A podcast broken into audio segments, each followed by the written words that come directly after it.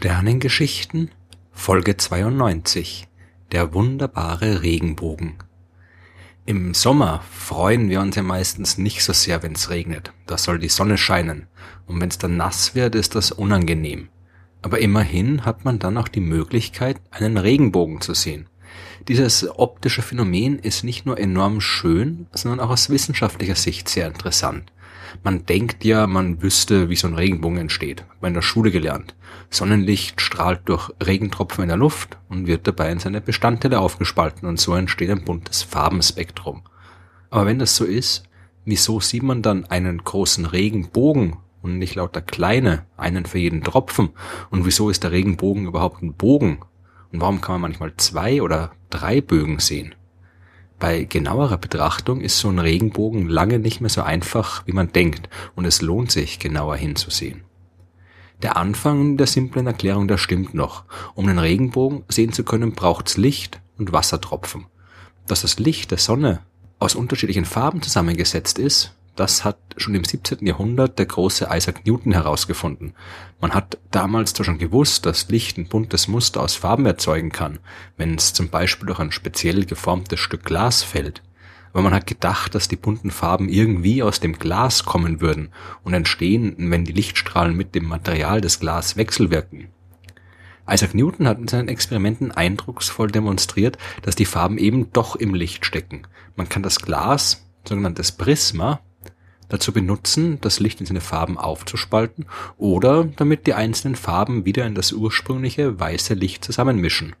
Heute wissen wir, dass Licht mit einer bestimmten Farbe immer auch eine Lichtwelle mit einer ganz bestimmten Wellenlänge ist. Rotes Licht zum Beispiel hat eine längere Wellenlänge als gelbes Licht, das wieder eine längere Wellenlänge hat als blaues Licht. Bewegt sich ein Lichtstrahl von einem Medium in ein anderes, zum Beispiel von Luft in ein Glas oder von Luft in Wasser, dann wird es dabei ein bisschen gebremst. Es ändert seine Richtung ein kleines bisschen und wie stark diese Richtungsänderung ist, das hängt von der Wellenlänge ab. Je kürzer die Wellenlänge, desto stärker ändert es die Richtung. Schickt man Sonnenlicht, in dem Licht mit allen Farben und Wellenlängen gemischt ist, durch ein Prisma, dann wird jede Farbe unterschiedlich stark abgelenkt und es entsteht das charakteristische Regenbogenmuster mit Rot auf der einen Seite und Blau auf der anderen Seite. Das gleiche passiert im Wesentlichen auch in der Natur. Hier ist es nur ein bisschen komplizierter. Hier trifft Sonnenlicht auf einen Tropfen Regen, der sich gerade in der Luft befindet. Das Licht tritt in den Tropfen ein, wird wie von einem Spiegel dort reflektiert und wieder zurückgeworfen. Und auch hier passiert das gleiche wie beim Prisma. Je nach Farbe wird das Licht unterschiedlich stark abgelenkt. Das Entstehen der Regenbogenmuster wird dabei unter dem Winkel von ungefähr 42 Grad reflektiert. Und das passiert tatsächlich in jedem Regentropfen. Wir sehen aber trotzdem nur einen Bogen und keine ganze bunte Wand aus Farben. Das liegt daran, dass wir immer nur gerade die reflektierten Lichtstrahlen sehen, die auch auf unser Auge treffen. Wir können alle Strahlen aus einem Regentropfen sehen, die uns unter einem Winkel von den eben schon erwähnten knapp 42 Grad erreichen. Normalerweise ist das ein kreisförmiger Bereich. Man kann sich das wie einen großen Kegel vorstellen, dessen Spitze von unserem Auge ausgeht und dessen Öffnungswinkel 42 Grad beträgt und der von unserem Auge zum Himmel zeigt. Entlang der Oberfläche dieses Kegels können die von den Tropfen reflektierten Strahlen unser Auge erreichen, ansonsten nicht. Wir sollten also eigentlich einen Regenkreis sehen und nicht nur einen Regenbogen. Aber da ist uns halt leider der Boden im Weg, denn wir können ja nicht auf den Boden unter unseren Füßen blicken. Wer aber mal das Glück hat, den Regenbogen von einem Flugzeug aus zu sehen, der kann tatsächlich einen kompletten Regenkreis beobachten. So ein Regenbogen ist außerdem ein extrem flüchtiges Objekt. Eigentlich existiert's gar nicht wirklich. Jeder Beobachter sieht seinen ganz persönlichen Regenbogen, denn für jeden sind es ja andere Tropfen, die gerade das Licht in dem richtigen Winkel reflektieren. Und es sind auch immer andere Tropfen. Der Regen fällt ja zu Boden und aus unserer Sicht reflektiert jeder Tropfen nur kurz das bunte Licht, bevor er schon wieder aus dem richtigen Bereich herausgefallen ist.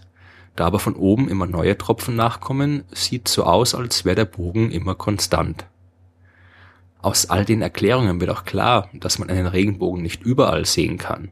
Das klappt nur, wenn die Sonne tief am Himmel steht und vor allem, wenn sie in unserem Rücken steht. Das Licht der Sonne muss ja von den Regentropfen zurück in unsere Augen reflektiert werden und das geht nur, wenn sie nicht höher als 42 Grad am Himmel steht und wenn wir der Sonne den Rücken zuwenden. Wenn es also zum Beispiel am frühen Abend an einem sonnigen Tag leicht zu regnen beginnt, dann ist das der ideale Zeitpunkt, um nach Regenbögen Ausschau zu halten. Denn manchmal kann man nicht nur einen einzigen Bogen sehen, sondern auch noch einen zweiten. Das liegt daran, dass das Licht in einem Tropfen nicht nur einmal reflektiert werden kann, sondern auch öfter. Wie in einem Spiegelkabinett kann es mehrmals hin und her reflektiert werden und äh, so kann auch außerhalb des normalen Hauptbogens noch ein Nebenbogen entstehen, in dem die Farben dann in umgekehrter Reihenfolge auftreten. Im Prinzip kann man auch drei oder noch mehr Bögen sehen, aber die sind dann wegen der häufigeren Reflexionen schon ziemlich schwach und schwer zu entdecken. Was man aber meistens recht gut sehen kann, das ist Alexanders dunkles Band. Wer genau schaut, wird merken, dass der Himmel zwischen Haupt- und Nebenregenbogen deutlich dunkler erscheint als außerhalb. Das liegt daran, dass sich in dem Bereich des Himmels, der vom Hauptregenbogen umschlossen wird, die reflektierten Farben vermischen und äh, weißes Licht bilden. Hinter dem blauen, also dem inneren bzw. dem unteren Ende des Regenbogens, sehen wir also wieder nur normales weißes Licht. Beim Nebenregenbogen ist es umgekehrt. Hier liegt das blaue Ende außen bzw. oben und dahinter kommt das weiße Licht. Im Bereich zwischen den beiden Regenbögen, die einander ihre roten Seiten zuwenden, fehlt dieses weiße Mischlicht und der Himmel, der erscheint dunkler. Entdeckt beziehungsweise beschrieben hat dieses Phänomen der griechische Philosoph Alexander von Aphrodisias vor knapp 2000 Jahren und ihm zu Ehren nennt man das heute Alexanders dunkles Band. Es gibt übrigens nicht nur Regenbögen. Das Prinzip funktioniert immer. Nicht nur mit Sonnenlicht und Wassertropfen. Es klappt auch bei Mondlicht und Wassertropfen. Ein Mondregenbogen ist aber eine enorm selten zu sehende Naturerscheinung. Das Licht des Mondes ist viel schwächer und der Bogen daher ebenfalls schwach zu sehen. Und im Dunkeln haben unsere Augen auch Schwierigkeiten, Farben zu unterscheiden, weswegen so ein Mondbogen meistens nur weißlich und nicht bunt erscheint. Wenn der Himmel aber extrem klar und der Vollmond extrem hell ist, dann kann man mit ein bisschen Glück auch einen farbigen Mondregenbogen sehen. Sind die Wassertropfen kleiner als bei normalem Regen, dann sind sie nicht mehr in der Lage, das Licht der Sonne in seine Bestandteile aufzuspalten.